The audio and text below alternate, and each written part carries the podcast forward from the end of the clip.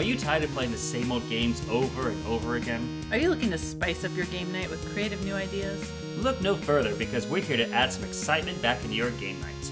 We'll even show you how to take your love of games outside the confines of the living room. We're your hosts, Lauren and Greg, and Friday is game night. Happy Friday, everybody! In this episode, we'll talk about games that are commonly played wrong. We'll pull down a recent addition to our shelf for our shelfie, and we do an adult themed virtual escape room in our escape room report. Happy New Year, everybody! it is a new year, new year, new episode. New possibilities for something better. Yes. So, what are you bringing to game night this week?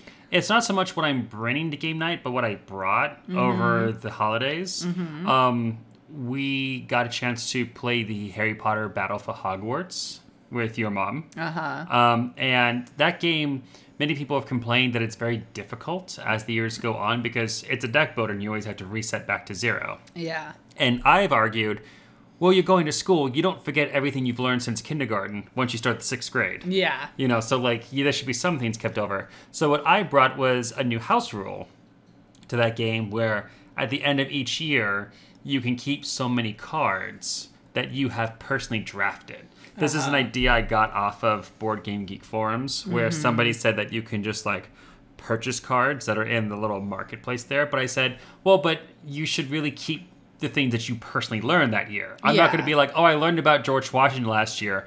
But when I start third grade, oh, suddenly I know about you know um, uh, Nelson Mandela. Like, no, that's not going to happen. Yeah, and I mean, there's a limit to it. We said they have to be um, worth less than four. yeah. So because I don't, you want overpowered stuff. Yeah, so it's not like you can keep Dumbledore constantly every time. Can you imagine? yeah. By the way, Dumbledore never shows up until the I end of the game, F ever. And then we can never get him out. I think only once we actually got a chance to play him once. Yeah. And then the game was over. He's a great card, but man, we just had the worst luck getting him out on time. Yep. Yeah, and I think it makes the game a lot more enjoyable to make it. I mean, it's not to say that it isn't still hard. We still lost a round. Yeah. When even with doing this, but it definitely makes the game a little bit more pleasant where you're not constantly just like hitting a wall. Well, plus also the game in its box has little things to say, here is Hermione's cards. Mm-hmm. So I can keep track of like, okay, because I was playing Hermione, here's my deck and here's the other cards I kept with me. Yeah. You know? So yeah, the only limitation we had was you can only keep things that are value four or below, and depending upon what year you have, you keep so many cards. So like if you're year five, you get to keep like three cards. It's pretty much Mm-hmm. like X for the number of the year that you are minus two Yeah. something like that, you know. So, um, but yeah, I brought that, and it seemed to go pretty well for us. Maybe made the game a bit easier than it should have been, but let's face it, some of those combinations of villains that can come out near the end when you're doing three at once Mm-hmm. are really brutal. Yeah, for sure. So I'm bringing uh, a bit of a pared down game shelf for a while. Um, we had to kind of go through our games and make a choice of what could fit into a duffel bag because we're currently uh, in the process of moving and living somewhere temporarily. So we knew we couldn't bring all of our games, so we had to kind of choose what we thought we would want to play during these next two months that we are over here. Right. Um, and also because we are staying with my parents, games that my, my dad doesn't like to play games, but my mom's usually up for a board game with us. So we had to bring stuff that we thought, oh, well, she'll like this, or this was something we she hasn't played before and we want to introduce her to, like the Harry Potter games. And when I held up my James Bond Legendary slowly, you were like, "No," and I was like, "Oh." But what was interesting is she had never played a um, a card drafting game before like Yeah. that. And That was a fun new um, experience for her. yeah. Yeah. or a deck builder i should say and um, it was interesting because she played ron and she she quite quickly picked up on the just have tons of allies and she was really uh, whooping butt on that game Yeah, pretty much all the cards that she kept over my rule were allies. Yeah. And like a polyjuice potion or two. So she'd be like, and I double him, you know. I'll tell you what, one of the cards that I always underestimated, but really is important, is Hagrid. Because she Mm-hmm. Kept Hagrid every single game because he heals everybody. Yeah. And lets you hit track for once. And he's in game one, of course. Mm-hmm. So he's super useful. I should carry him forward. yeah yeah for sure well kind of speaking on house rules um, we wanted to talk about games that are commonly played um, incorrectly and part of that has to do with house rules mm-hmm. so let's get on to our main topic Well, sometimes it's not even house rules. It's just people misinterpret how the rules read. You know, Yeah. it's like uh, to my to me, there's a difference here. There's I made up this rule because I think the game is lacking in some way. Uh-huh. Like for example, one of the the new game that we did get that's on our Instagram is Burger Up, Yes. where you actually said like, uh, it says you're supposed to start with two coins at the beginning. I feel like we need more, and we started with like three or four, and that felt better to us. Yeah, but then we also realized we were misreading the rules, and if you played the game correctly, it was a lot better. Yeah, because we also then misread the rules of oh, you can discard cards that you don't want at the end of your turn. Yeah, So that's the difference that- there as I made this choice versus I didn't realize. Yeah, but I think so. Okay, so right away, let's get into one of the games that has historically played wrong mm-hmm. by a lot of people is Monopoly. Yeah. And part of that has to do with because this game's been around for so long, different families have interpreted the rules different or have instituted house rules and it's gotten kind of passed down along the generations mm-hmm. and it's become very muddled. So, you know, someone who thinks they really know Monopoly pulls it off and they don't realize that when they were taught Monopoly, they were taught wrong. Right. So, you know, a lot of times it's just people, if they actually went and looked at the rules, they would find out that they're playing things wrong. A common one, which I didn't know, is that when you land on a, um, when you land on a spot where there's something to buy, if you don't have the money or you decide you don't want to buy it for whatever reason, say Park Place or whatever it is, um, that then goes up to auction and all the other players can bid on it. Oh, I never knew that. Yeah, exactly. I, we always thought it was only the person who lands on it can buy it. That's way different because now, like, if you don't want it, you put up for grabs for anybody else. Yeah, and also like the, it goes up for auction, right? So maybe two people want it. Well, okay, which So one's you have a bidding willing war? to? Yeah, you have a bidding war, um, and because it can go up for to anyone, you're no longer dependent on. I really need this piece. Like I have maybe the other two, and I want the whole set. Mm-hmm. But I keep I don't land on it. I don't land on it. I don't land on it. And that's one of re- one of the reasons people complain that Monopoly goes on forever. By not by playing it the correct way, that greatly reduces your game. Yeah, because you don't have to hit that magical combination of numbers to get that last piece. Yeah. Interesting. Um, some other ones I saw that I don't I don't think I ever played it this way, but one was um, sometimes if people landed on go, they would get extra money, which isn't a thing. I thought that was the thing. I thought if you hit go or pass it. if you pass it, you get paid two hundred dollars as like your allowance or your your Yeah. your um, paycheck or something.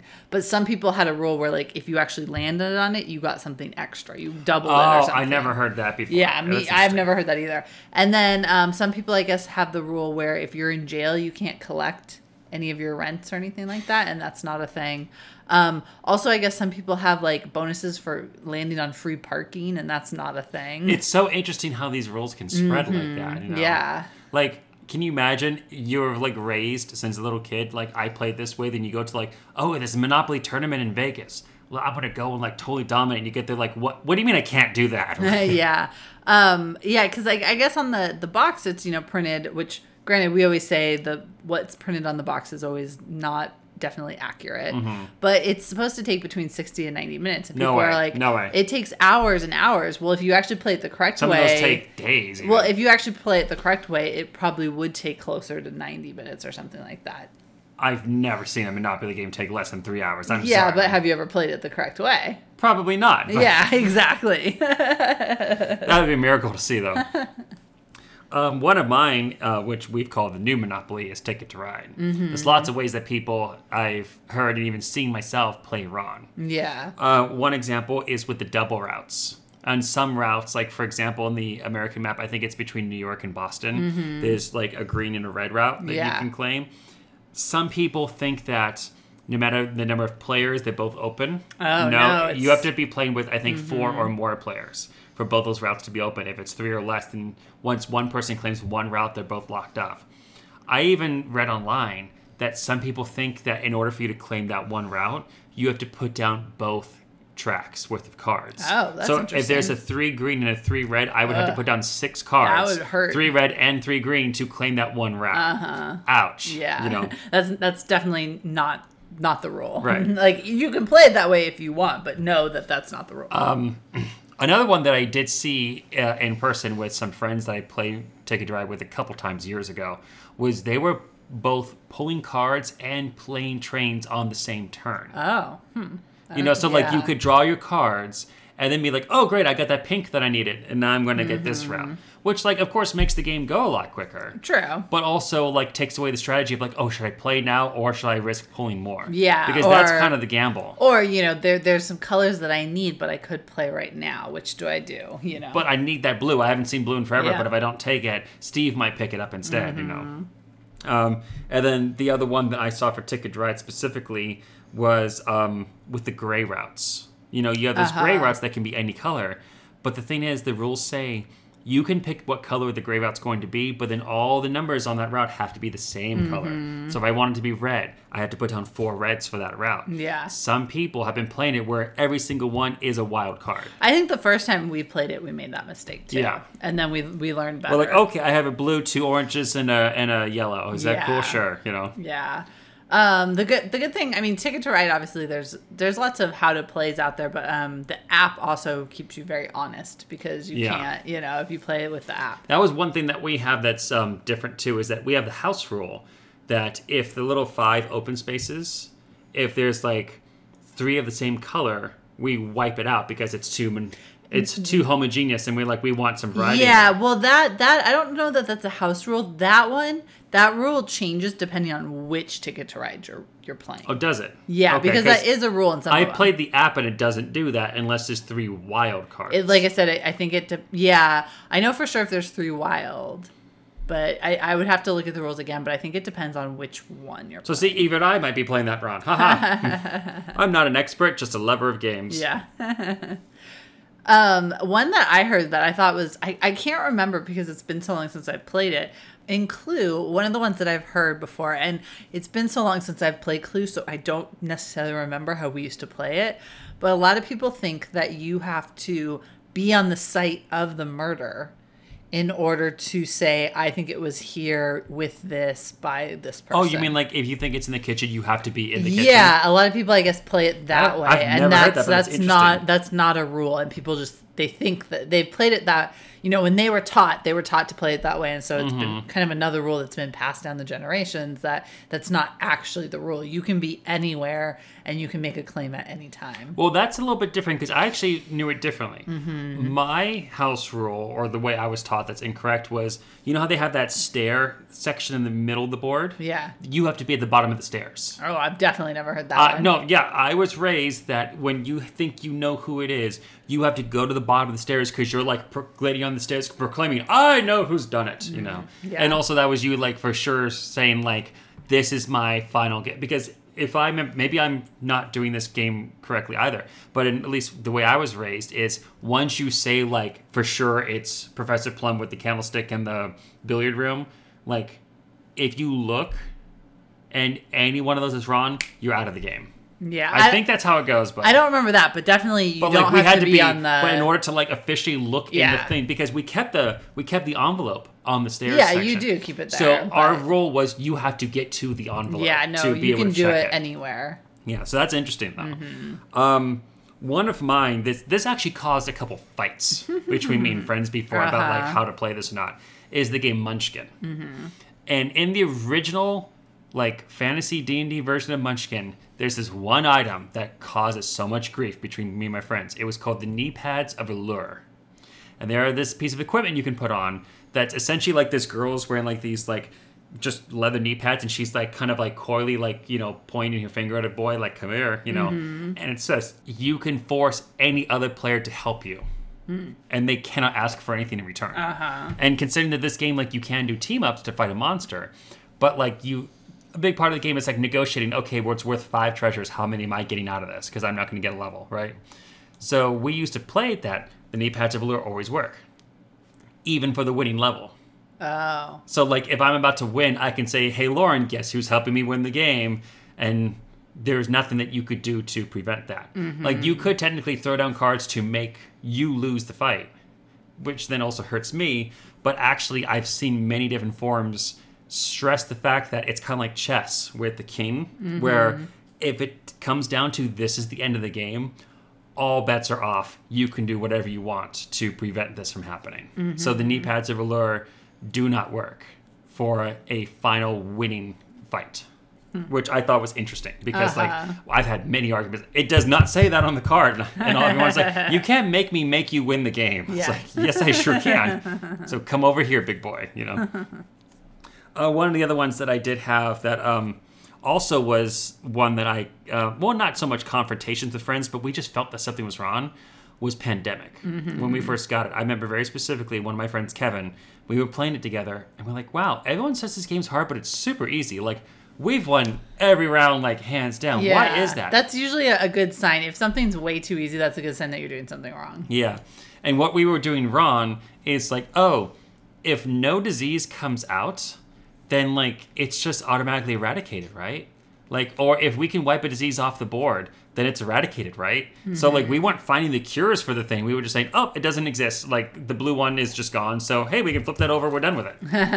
you know. Yeah. So like maybe yellow or black would get like rampant, but like oh, blue's not a problem. Mm-hmm. And we were like, wow, this game's like not that difficult at all. But then all of a sudden, when we realized, oh, you have to find the cure, and then you can call it eradicated once it's removed.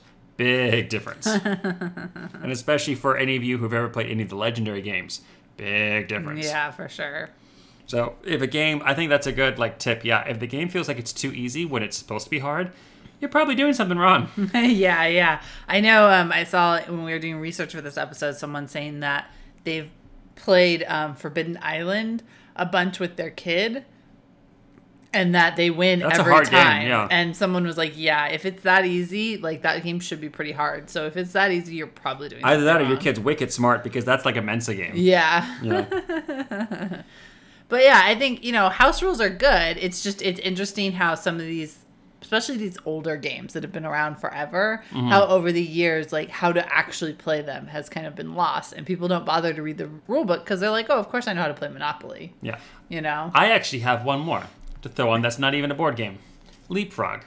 Do you know the proper way? Do you know the proper way to play leapfrog? So leapfrog, for those of you who don't remember, is one person like squats down on the front on the ground like a little frog. Another person like puts their hands on the back and kind of like leaps over them like a frog, you know. And then you just keep doing that over and over again. Well, leapfrog is kind of like that um, hands on the pole, where like you want to be the person who's on top, where you're supposed to draw a finish line for leapfrog. Like, okay, we're going to this tree, or we're going to the end of the sidewalk and you want to be the last frog before someone goes over. So you want to make sure that you go right up to the line, but don't quite. So there's actually strategy that's supposed to go along with leapfrog for like, do I like really bound over Jamie when I do this, or do I like just barely clear his head? You know, That's weird. I didn't I didn't know Leapfrog was technically a game. I thought it was just just an activity. Yeah. No, it, it's a game with actual rules that like nobody remembers anymore. Yeah. So like it's supposed to be kind of like a pressing your luck, and then like Mm-hmm. Trying to skirt up just to the edge and then stop, and then like oh no he oh he barely cleared that, but he's on the sidewalk still. Like, you know. So yeah, so there's another one that's actually fun. Don't need a board. You could go play for free outside right now. I did hear um, there's also a mi- now I don't remember because I haven't played Uno in years, but apparently there's a card that's like take 4 Mm-hmm. that you can put down, but apparently you can only put it down if you literally can't do anything else. Really? And a Hmm. lot of people will use that as like a take that card when they don't have when they do have other options. Right. And apparently you can um, you can challenge it, and if you challenge it and the person does have other cards that they could have put down instead, they have to take four. Mm, so it's kind of like a bluffing rule. Mm-hmm. Interesting. I like that. Yeah. I don't think I've played Uno in like over a decade. Yeah, exactly. So I don't even remember like. Like, I know the I don't basic even remember premise, how to play it. Lord help me to remember how it actually goes. I know, right? That's just kind of one of those ones that passed me by. I think it wasn't in my family. Yeah, yeah. Well, I mean, it's. I think there's something to be said if you know, although house rules can be great and they can help make games more fun. Also, if you ever feel like something's wrong with the game you're playing, check the rules again because there's a good chance maybe you're playing it wrong. And if the rules don't make sense, some of us aren't good at reading rule books. Um, go out there. There's gonna be a how to play video. Yeah, I think that rule books should come with a glossary at the end, Mm-hmm. honestly, because so many times, like, you'd be like, "Uh, I know it, it's in here somewhere, even if you swear that you've seen the rule, but like, where was it in this book? And some of the more complex games can have like 20 pages worth of rules. Yeah, for sure. Like, one that I'm kind of obsessed with recently is Fortune and Glory by Mm-hmm. Flying Frog Productions. But like, that thing is like, uh, its own little like mini novel to read for like the rules but thankfully in latest editions they put out like flow charts for like if this then that then this then that for Yeah. like your actual turn and if you don't have that and if you haven't been playing it for years, you would be lost. Mm-hmm. So I think I and I always have the hack of for rules that I have trouble remembering. Get a piece of paper, write it down, put it on top of the box when you close Yeah, it. a lot of our boxes, if you open them up, there'll be a little note in there with like a cheat sheet. P.S. This is this or that Yeah. is that. You know, tape it to the tape it to the top of the inside of the box. You know, except for Isle of Cats because Isle of Cats that's where your cat sits. yeah. For those of you who haven't seen that, go look up a picture for inside box Isle of Cats. Yeah. You'll see what I mean. Well, let's move on to our shelfie.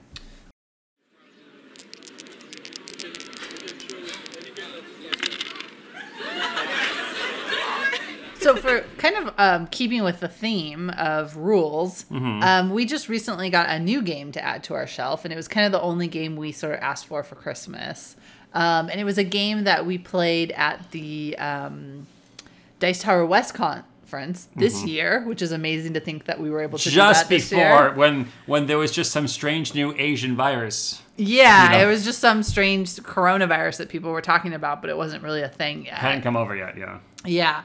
Um, so this was a game. It's called uh, Burger Up. It's like a card game essentially. Um, and it's a very simple premise. You are building hamburgers, and you've got different orders that you're trying to be the first one to fill Yeah. um, of you know it could be something simple like you know you have to build a, um, a hamburger that has at least 10 ingredients but it needs to have at least three meat patties or it needs to have two different kinds of cheese or you know there's all these different rules and different sizes um, and combinations so it like like i said I- at its surface it sounds really easy but it's actually a very challenging game It is. It's challenging because first of all, no matter what how many players are playing, it goes from two to four players. Mm-hmm. I hope there's an expansion that increases it and gives us more burger options because it's really fun. But um, no matter what, there's always going to be three burger tops that you're looking for, Mm-hmm. and the tops, which is like the top bun, that determines what needs to be in that hamburger. Yeah. So, for example, you have the Hawaiian sunrise, which says that somewhere in there you have to have a fried egg and you have to have a slice of pineapple. Yeah. And usually they specify size. Now, in this game, they do quantify sizes as being like gourmet, which is four to six ingredients, a tower that's like seven to nine different ingredients, and the colossal is like 10 or more. yeah So you have to hit like a certain category minimum, Mm-hmm. right? Some of them do have a maximum, like I think the kids' cheeseburger. it can only be like uh, the smallest size Yeah, it can only be like one to three ingredients because Yeah. it's a it's for a little kid. Yeah, and same with there's a breakfast one that can only be a certain size because you know it's just meant for breakfast, so it's supposed to be small. Right, so I like that. I wish there was more of that that limited the number Yeah. of ingredients. I Well- feel like they needed a couple more of those. Yeah, and the the thing with it is, so usually you know it'll say something like tower or gourmet or larger. And while that while that may seem like oh well I can just keep going and build as large as I want because you do get more points for the larger burgers. You do. Um, at the same time, you don't always want to do that because you want to make sure you claim that before someone else does. Because that's the problem. You can be building your vegetarian uh, delight burger, and then all of a sudden, I claim it right from under you. Because Yeah. maybe you were pushing for the oh, I want to get ten or more ingredients so I can get ten dollars and just like really dominate this game. But Mm-hmm. I'm like, uh, I have the minimum of five. I'm just going to claim it now. Uh-huh. And then you have this huge thing that what are you going to do with? Yeah, that it's that's definitely another challenging part is if someone claims one of them, then another topper comes out. And so you could easily get into a situation where you've been building towards say the, you know, the meatosaurus, which is like the the burger that has all meat, no no salad, they call it. Um, and all these veggie ones could come out. And now you're kind of screwed because you have this burger that was already going towards um, a meat, you know, carnivore kind yeah. of thing. And then that one says you can't have any salad. And you're Yeah, like, yeah, exactly. So you can easily get stuck. Um, the thing that we were doing wrong. So in the beginning, you only start out with you. You you you get money in this game, and that's also how you score at the end is how much money you have. Um, and you can also use the money to buy ingredients from um, a list of ingredients that is always like on the shelf. Right. Oh, we should specify too, real quick, how the ingredients work. Mm-hmm. Do you want to explain how those cards work? So the ingredient cards, and this is genius, Uh-huh. is they're two sided, uh, where it is you have one ingredient on the bottom half of the card and one ingredient on the top half of the card, and so you can rotate them any way that you want. Yeah. So one card might have Swiss cheese and lettuce, or it could be like roasted bell pepper and a beef patty, things like that. And so you can decide which one you put on your hamburger. But whichever one you put on the hamburger, the one that you didn't use then dictates what the next ingredient must be. Yeah. So, for example, if you do lettuce in the beef patty card, right? Uh-huh. Let's say you put lettuce down because you're doing a vegetarian thing.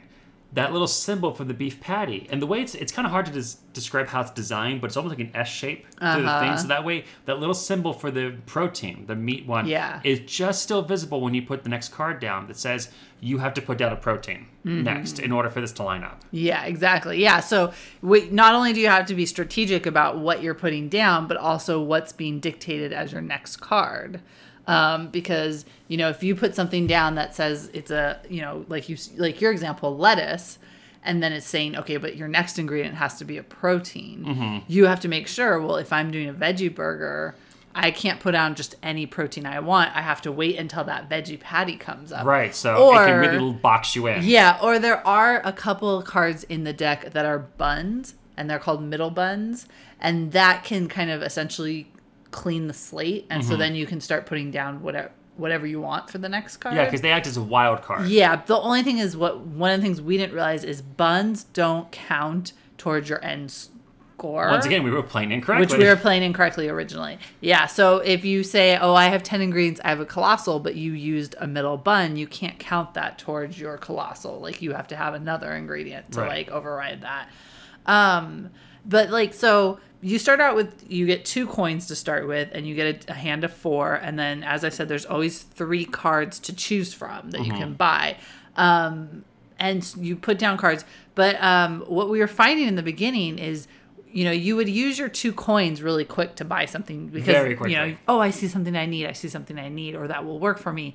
But then you would very quickly get stuck, kind Yeah, of, because where so there many was nothing you hamburgers could will do. specify specific ingredients. Yeah. like that Hawaiian one. You have to have pineapple. If you don't have it, it I don't care what else is in there. Yeah. So the second pineapple shows up, I'm buying it. Yeah, and then what happens is then you're kind of at the mercy of I have no money to buy, so I'm completely at the mercy of what I can pick up. But if I mm-hmm. can't put anything down, I can't pick up anything. So we kept we were like, well, I just keep getting stuck where I can't even get started.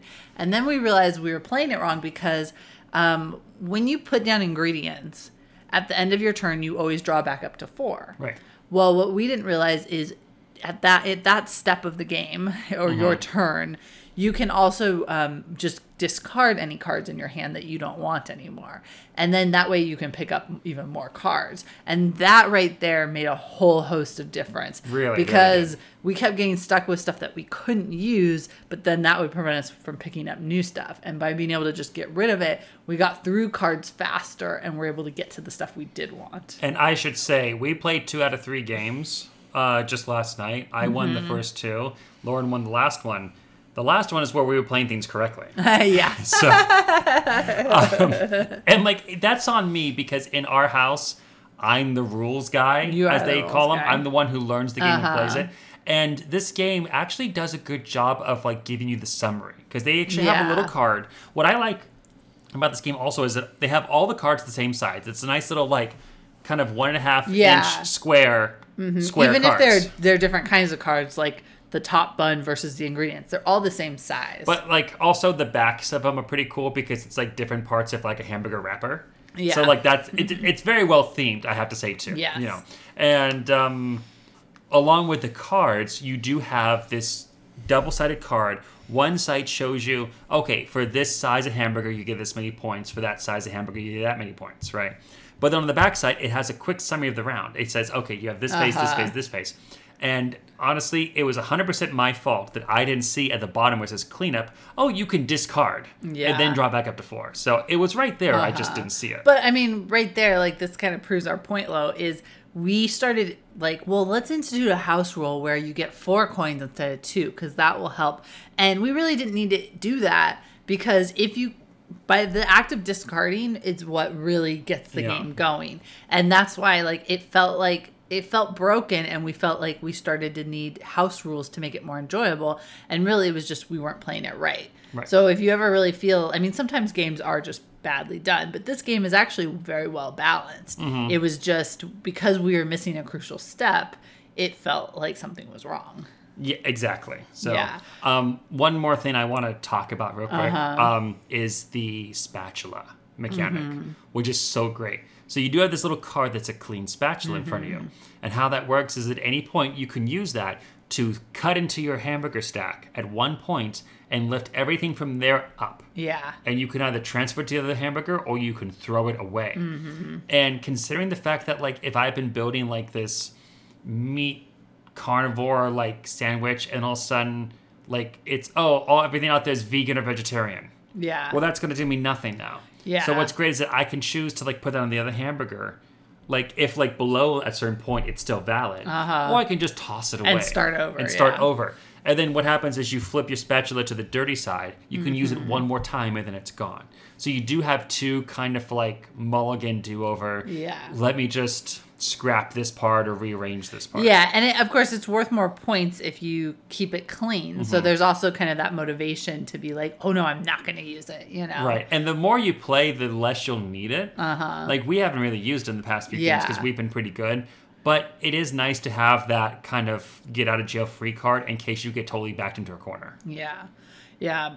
I would say, I mean, it, it is a really, like we said, it's really fun. It it seems really simplistic, but then like it can get the the strategy behind like which ingredients to put down and which one to go for and when to claim it.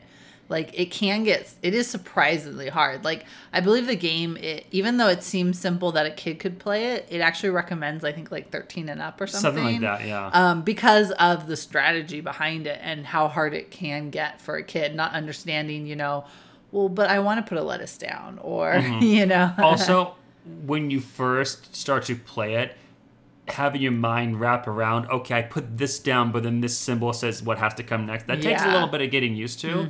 But after about two games, you'll get the hang of it. Yeah, And then once you get the hang of it, you're pretty good. just be prepared um, to play it and get really hungry for hamburgers Yeah, we had to go out for something afterwards because we were like, I, I can't not have a barbecue sandwich now. You know?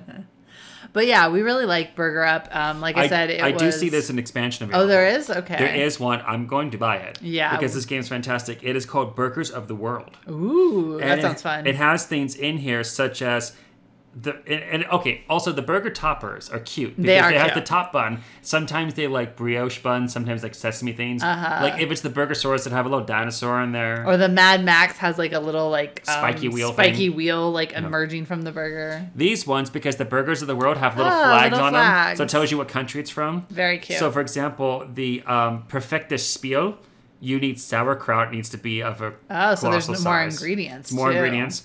For a bit fancy, you have brie and bacon, and that's to be gourmet size only. But yeah, it definitely has new ingredients in there. that's yeah we definitely need that And that was one thing that we definitely found a fault with with the first one is that just one of the cards.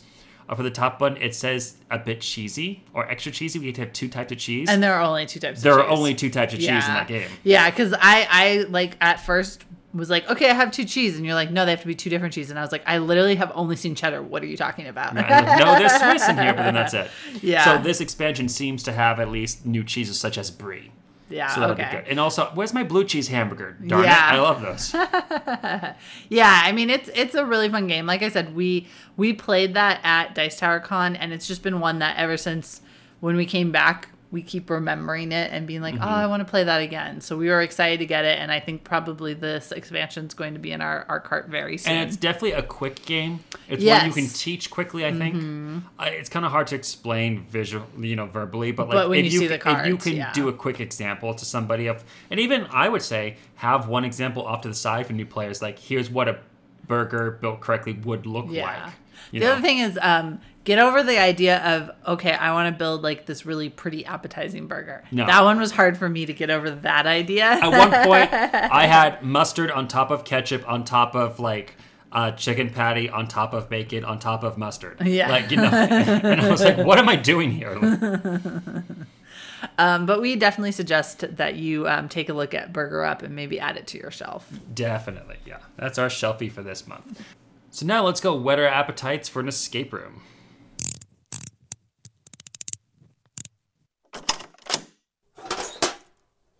Well, Lauren, this time for our escape room report, we have quite a unique room to talk yeah, about. we we did um, well not only a virtual room, Mm-hmm. so something we were able to do from the comfort of our own homes, um, but also just kind of a, a unique room in of itself. Um, this was a live escape room that you do in person. Um, and it was supposed to be kind of very different.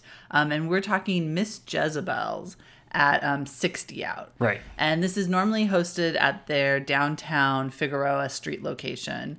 Um, it actually replaced a room that was near and dear to our hearts, which Krampus. was Krampus back when, well, so 60 Out bought out the company that did Krampus when we did it. That wasn't 60 out when we did it? No, Oh. it was, I believe, Countdown or something like that. Oh, that's right. Um, yeah. yeah, but 60 Out bought it out, and they did run Krampus for um, a couple years. Um, but then they came up with this Miss Jezebel, and they replaced it. Um, and we hadn't gone and done it um, because it was kind of billed as being more a, of a escape room slash live theater experience. Yeah. And while I knew we would be down for that, I wasn't always sure how much our friends would be down. So Mm-hmm. it was on our list, but not something that was like high on our list. Right. And also, like, we didn't know what they meant by the combination, like, live action experience or live theater experience. We're Mm-hmm. like, what does that entail per se? Yeah. Um, but I kept hearing about how great the online version was, and I know that they have they have tweaked it, I think, slightly for the online. They must have. Um, but I think this was really kind of the probably the best um, of the kind of live avatar online escape rooms for for a couple reasons. Um, but so the premise is with this one, which is I think what makes it work so well, oh, definitely. is that you are um, working with this police officer and you're kind of like headquarters who are you know kind of viewing things from his camera and he's going in undercover I've always said, even in our uh, movie date night thing with like True Lies, I always want to be the guy that's in the van. Yeah. I think Uh-huh. Mm-hmm. that's the cool position to be in. And here you're essentially, yeah, you're at headquarters feeding the undercover agent what to do and what to say. yeah. So right there i think that's a that's a great premise for an online escape room Mm-hmm. right? Because it, it sets up why you're there why you're watching and why you're working through an avatar. Right. right? It gives it gives a story to why this is happening which automatically makes it more immersive right? Um, and so he has um, he's been going after what they believe to be like a serial killer who's been killing her husbands like a black widow right, and um, he needs your help he's been communicating her through a dating app and now you are going to help him um, infiltrate and find out the information that you need to find out um, and Miss Jezebel, who is the live actor in the room who you were interacting with, who, you know, is the same actor you would have been interacting with in the live version. I don't know if the premise is quite the same. Um, is quite the character. Yes.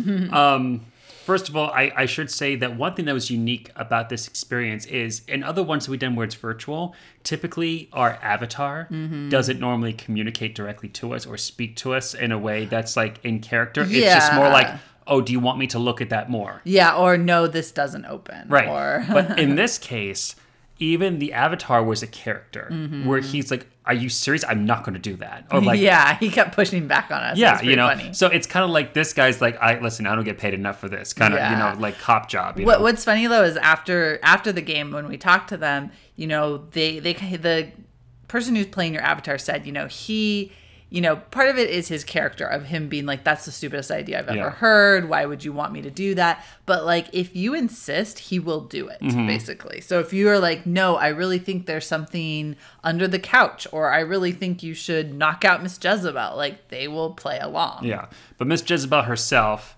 I I absolutely love this character. She Mm-hmm. is flamboyant. She is raucous at times, you Yeah. know, and just such a sexual character. Yeah, you know? and what's great too is like it's. I mean, they- they're following a script to a point, Mm-hmm. but like it is also very much on the fly. They're reacting to what you decide and what route you take. So that's the other thing that's so impressive is Miss Jezebel has to be completely like on her toes the whole time, reacting in character to everything you are telling the avatar to do and how the story's playing out. Right. And I mean like you you can make these carte blanche decisions. Like at the very beginning before we start the room, our undercover agent says like, "Oh, but I don't have a name or cover. I've only been like Big Daddy 69 online, Yeah. but I can't say that's my name when I show up. So what's my cover name?" And so we came up with Nicholas Nackerton. You run an antique store, aka Mr. Knickknack. and like he's like, "Are you serious? That's uh okay." like, and then Miss Jezebel, she goes, "Oh, do you have like a hobby shop or something?" You know, Yeah. he goes, "Um, it's actually an antique store." And she goes, "Oh dear." Like, yeah. but it's cool that like you have that full like blank slate that you can build with. And there's even a moment where I forget how it worked exactly in frames of the narrative, but we had a choice of we had to get an item off Miss Jezebel's person, mm-hmm. like directly. Like as if she has a necklace that she's wearing and like, oh, that's the key on the necklace. So we had some options of like, do we just knock her out? Do we try to like say, oh, can I try that on myself?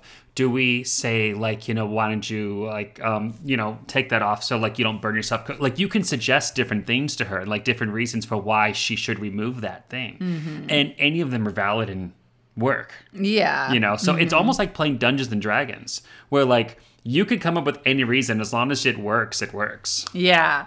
Um, and I will warn people that this room is very adult. And usually, when we say that in relation to escape rooms, we mean it's very scary, it's very gory. This room is adult in a sense of there's a lot of sexual innuendos. There, you know, it's that kind of adult. literally one of the first drawers that our character opened when we had a chance to search because how the game works is jezebel would be like oh i have a roast in the oven it'll take about an hour which by the way is a genius way to have a clock in the room Yes. she keeps calling back like oh only about 20 minutes till the roast is done dear you know mm-hmm. like from the other room but then she'll have reasons to leave and then she's like quote in the kitchen working on dinner Yeah. right and then every now and then when the script demands it she comes back into the room to introduce some new element or to just you know input her character into the thing Yeah. more. But um, one of the first drawers that we opened on our first chance to explore had a large um, bedroom toy Yes. in it. I, I- we're a family podcast here, so that's the best I'm going to say. And when I asked our um, officer to turn it over in case there's a number of it on the other side, he's like, "I'm not touching that. I'm not wearing gloves. I'm not touching it." Yeah. Um, but I mean that's what like it's it made it hilarious and shocking Mm-hmm. and like it was it made it it just really makes the room and yes it's only something that can be played by adults and probably only adults who are okay with that you know maybe your super religious mother will not be okay with this Right. room um, but it was a lot of fun and i think it's also like it it it provided a lot of laughs and being that everyone playing it is playing it at home from their own separate locations it kind of by through that laughter and through that kind of ridiculousness of it made it a more shared experience Yeah. You know? and like, it, this is one of those games that you can definitely play a second time and just try a different option. Mm-hmm. you could yeah Like one of the options that we tried is I forget for what reason because I didn't fully participate is we had to distract her so that the officer can go to a different area and look for something. Mm-hmm. So we found her phone number. So I myself on my personal cell phone called Miss Jezebel. She picked up in the middle of the room and took my phone call and I kept her distracted on the phone for like 10 minutes. yeah while you had guys- like a full conversation with her Yeah. yeah and it's it just gets more and more ridiculous um and it's really fun too because it's it is still an escape room where you're going through the room finding things and you're trying to uh, um you're not trying to necessarily get out which we always we always laugh because a lot of people think that's what an escape room Right. is and really often very infrequently is it about getting out of the room this one's about you need to get certain pieces of information in order to build your case Correct. um, and then at the very end, you kind of are able to present that and try to get Miss Jezebel to confess. Mm-hmm. And And you also have options of how you get her yeah, to confess. and, and even then at the end, like I know for a fact because I have a timer always on my phone or my Mm-hmm. watch whenever we start these things. And I'm like, okay, we have two minutes left. We have to make a call. Like Mm-hmm. someone call this play. And then I think we all quickly said this group, just straight up confront her. Just just tell We her. don't have time to We don't have time to like, you know, mess around with this. Yeah. Like don't don't tease it. Just say, hey, you did this. yeah, and what, what's funny is once again after the room was over and we were asking them about like different avenues people take, like they told us some things that other groups have done that were just genius, and I was That like, I I, would have wish we had yeah. done that. Like that sounds hilarious. Um, so that's why I, when you say like it can be done multiple times, you could do it multiple times and play out other scenarios. Yeah. Or even if like you know someone else in your group wants to do the same thing, it's then an interesting insight to your friends of him like you thought of that too, huh? Like yeah. and one thing I thought was especially interesting is afterwards we got to ask the actor and the game master certain questions like how would something like knocking out miss jezebel work? And they explained to us you know like oh she gets up and goes oh my darling uh, those pills i must have taken before must have given me quite a dizzy spell. You know sorry that happens sometimes. And like so she like laughs it off you know? Yeah. um, i also did appreciate that they had a reference to krampus. Yeah, and what's funny is we we like I made a joke while we were playing it, like, oh, this looks like uh, Krampus used to live here Yeah. or something like that, and they like knew what we meant, so they were playing along with that and like, I think I said like clearly this apartment is haunted and cursed because Yeah. everyone who lives here is some kind of a psychopath. um, because of that, though, we did kind of have one minor spoiler just when we first entered the room where we knew that something opened, Opened, up, yeah. and that we knew a space would be behind there. But what they did with that space was so radically different. yeah, mm, I was like, wow, okay, so it's not even a spoiler then. Just you know. Yeah. But sometimes we have that where we go into a room like, okay, that bookshelf's gonna move. Like I can see the scrape marks on the ground. And I can see a little I bit can, of light poking. I can feel air. yeah. so like it wasn't that much of like oh this is not a fun experience but like like i said what they did with that space Mm-hmm. so drastically different and even better than miss jezebel were some of the ancillary characters that you meet i don't even think we can talk about one of them Mm-hmm. No, yeah. I mean, it, first of all, it would sound so ridiculous out of context, but also like as it is, anything that we really like r- overly recommend and love, we don't want to give too many spoilers Mm-hmm. Yeah. away. We tend to give more spoilers away if we don't appreciate the room and don't recommend it. Yeah. But in this case, like I once again, if, if you're an adult and you're not afraid by something, you know, a little bit more on the racy side, like this is a room you should do. Like if you have some quarantine blues and you need to get all your friends to have a fun joint experience, you cannot go wrong with Miss Jezebel. And I do have to say one thing, um, because we are going to talk about it in a future episode. There is a sequel to this game. Yes, which we which we will talk did. about. Um, one of the side characters comes back, Mm-hmm. and I won't spoil who it is yet or what the character is, but it is definitely once you've played Jezebel, the second one will then. Like you can technically play them out of order. You could, but the don't. second one would not make sense to you at all unless you yeah, play Jezebel. they also play very differently. They've done something completely different with Yeah. that one. It's a, a different kind of experience. So definitely do Miss Jezebel first. If you love Miss Jezebel, do the second one. Um, I will say Miss Jezebel books up really fast. Mm-hmm. So you do have to either kind of book in advance or sometimes the later sessions are still available. But like we're I'm looking at the calendar right now for today and like or for the next week or whatever, and there's only some select times available. There's only like four so- select times available Yeah. in two days. yeah. like today there's only one time slot available, it looks like. So So this thing books up fast in advance. So Yeah. if you plan to do this room, try to figure out with your friends and family at least a week ahead of time. When are we doing this? Mm-hmm. Yeah. You might even need a week and a half because honestly, yeah, I'm looking like five, six days in the future and it's already Mm-hmm. booked solid. Yeah. Um and it is um completely done over Zoom. You kind of you need, you know, headphones are best, microphone, good internet connection, you know, whatnot. Um but yeah, I I can't recommend this room enough. It's um a lot of fun. It they let you have up to um 2 to 8 connections. Mm-hmm. Uh we played this with 4, which was a good number, you know. That's usually our set number. Yeah, that's usually our set number. Plus, then everybody can contribute equally, and no one feels like I only did the one thing. Why I barely did Uh-huh. anything? You know? Yeah, and also um, I'm noticing too, like they have different pricing structures. So it, there's um, a set price for um, the two to four. It's like just a, a baseline price, Mm-hmm. and then for each additional, it's an, just an extra fifteen dollars, Which is not bad. which is not bad. The other thing about this one um, is at the very end, they smartly um, put something up where you can tip the actor who does a fantastic job, And, I- fully deserves every penny. yeah, I highly recommend um, tipping the actor. I think all of us did because we were just so enthralled with how awesome it was. Yeah, I mean, this to remind everybody, I had that free year of escape rooms with 60 out. So Mm-hmm. this actually I got for free. Yeah, they let us extend it to their. So online. that was very, I was very gracious to them for that. But I tipped them personally my full ticket price because he deserves it. Mm-hmm. Yeah. Like I was so wowed by the performance, by the by the improv that was necessary to just go with the flow of what we're putting down Mm-hmm. and without missing a beat without breaking character once it was fantastic Yeah. could not and without spoiling too much jezebel plays double duty on a few different characters yeah. and even those were so drastically different unless you're good at recognizing people's voices you wouldn't even know Well, and just the fact that like cuz you call had to call her Mm-hmm. and have like this full-on conversation. Well, she has no idea what you're going to say. So she has to like just completely improv with you.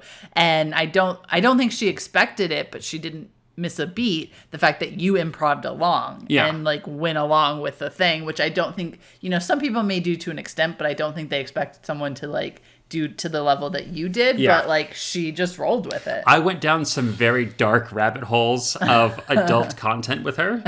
And when she came back, she goes, Oh my goodness, we're doing an alien encounter experience. And, and it's all things that I talked about with her. You Yeah. know? So I, I, and like I said, she didn't blush or bash an eye at anything that I said. She was down for all of it, you know?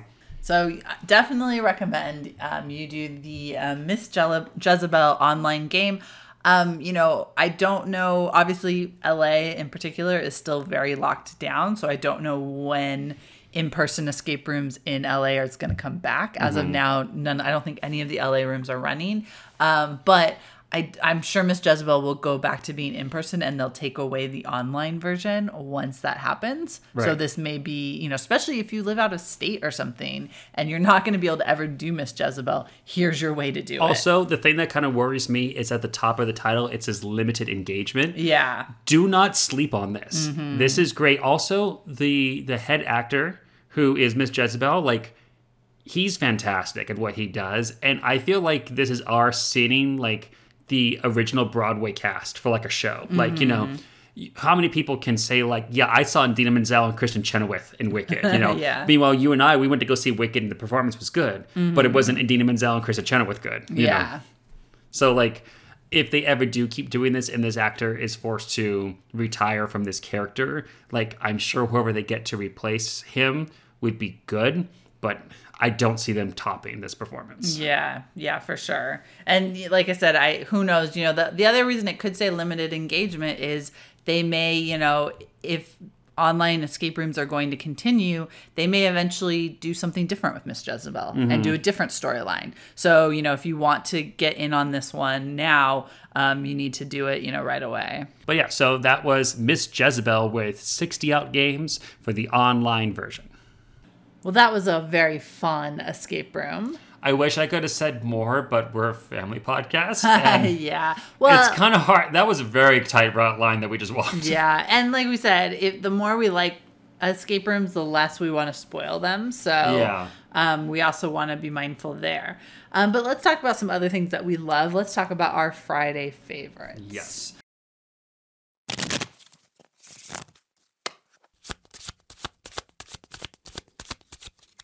Well, my Friday favorites, um, even though we've already played it all the way through, it's still the Harry Potter Battle for Hogwarts. You've been Like- also hitting it hard on Tabletop Simulator. yeah, because I have Tabletop Simulator, as I talked about in our last episode, I believe it was. And um, it, it's so fun, and I'm getting into the expansions. So many good mechanics get added to the expansions. Like, you get to have a Patronus. Uh-huh. You can mess around with charms and potions classes. And then just some of the scenarios and the really tough villains that they they keep upping the difficulty, but then they give you one new tool to like balance it out, you know. So it's really really useful. The thing I really might have to do a house rule for though is um, when I do get the expansion, they have one card called Tergeo, which lets you banish cards. And that's one thing that all deck builders need is Yeah. a card to weed out your weaker ones once you get further Once you get along. stronger, yeah. Because like having those Alohomoras that only give you a galleon when you're at like game seven, oof. Yeah, you it really hurts. Um, I had a couple last time we played where it was the two coins or draw a card, Mm-hmm. and I kept making the mistake of drawing a card and then getting an Alohomora and being like, ah, no, I could have had those. Like, I weakened myself, yeah. yeah, exactly. Right, so like I might have to do a house rule once I buy the physical copy of the I think it's the Monster, Monster Book, Book of of Monsters, Monsters. that has Tergeo. Of just like that's gonna be starting in game one. You know, Yeah. like you can start from there.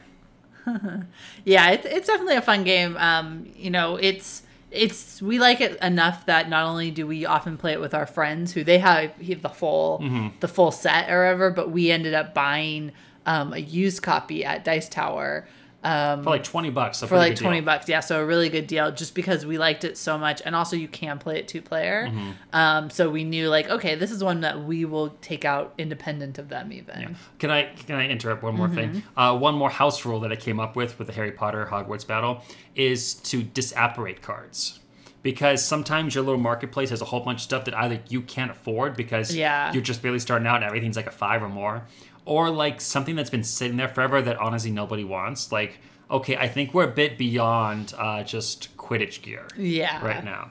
So I had the house rule that for two galleons, you can disapparate a card back into the Hogwarts deck and then pull a new card. Yeah, and it's helpful for not only if you have, well, it's helpful in a couple scenarios, not only because you can get rid of something that nobody wants, Mm-hmm. but um, if you don't really have enough to spend, but you only have, like, say something happened and you had to discard a bunch of stuff, so Mm-hmm. you're like, well, now I only have two galleons and I can't buy anything for that.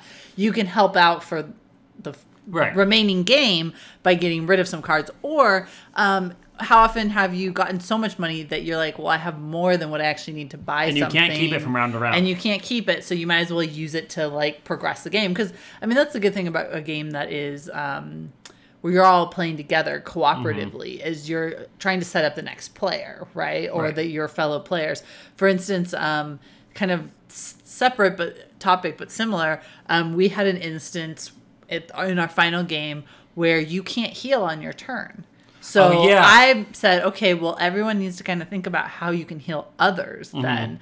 Um, because even though you can't heal, when it's your turn, you can't heal, you can at least help everybody else and set them up, and they can do the same for you once it's right. their turn. Just a circle of back scratching. yeah, exactly. But um, definitely it created a new uh, phenomenon for me. My little t- disapparate house rule, and I call it digging for Dumbledore. yeah. or like every turn, if I have two galleons to rub together, I'm digging for Dumbledore. because like I said, he never shows up until the end. But if I can get Mm-hmm. him out earlier than he normally would have been, maybe then I can work out some magic to like let's have someone buy him. yeah. So how about you, Lauren? What's your Friday favorite? Um, I think my Friday favorite is um, it's another kind of new game that we we just got on our shelf, but it's not one that's new to us. Um, our friends gifted me a copy of Wingspan for my birthday. Yes. Um, the only thing is, I realized is we're used to playing Wingspan with upgraded components because our Oh, friend right, yeah. owns a components shop and he 3D prints really great components for Wingspan. So we're gonna have to hit up Unknown Fear Creations and get some little birdhouses and stuff to add to our uh, our game yeah. because I think it makes a big difference. It does. yes. Um, does he make the uh, bird house thing as well, or is it like the, the the dice roller thing, or is it just The- it comes with the dice. okay? I wasn't sure Yeah. that came with that, or he No, yeah. I mean, they, yeah, no, that's right. Because the game itself comes with these little cubes to mark, like, oh, you have this many turns. But he makes these adorable little, like, kind of like arts and crafts movement era birdhouses. Yeah, and, and each one, I mean, not only are they different colors, but each one's a slightly different shaped birdhouse. So that kind of adds It adds a it. lot of personality. Yeah, it adds a lot of personality. Um, and then there's, you know, even custom food tokens and things like that that can be made. He even makes a little custom um, container for your components that looks that's like what I a was little thinking. crate. Yeah, Yeah, yeah. So th- I definitely, at, at a minimum, we need those birdhouses. for sure. So we'll be hitting him up for some of those. And I'm hitting them up right now. Um, but that does it for this episode. Thanks for listening. Music for this episode is Mega Rust by Twin Musicom. You can find us anywhere podcasts are available. However, rates and reviews on iTunes are appreciated as it helps new listeners find our podcast. We can be found at Game Friday on Instagram, Twitter, and Facebook. Come talk games with us. Play more games and goodbye.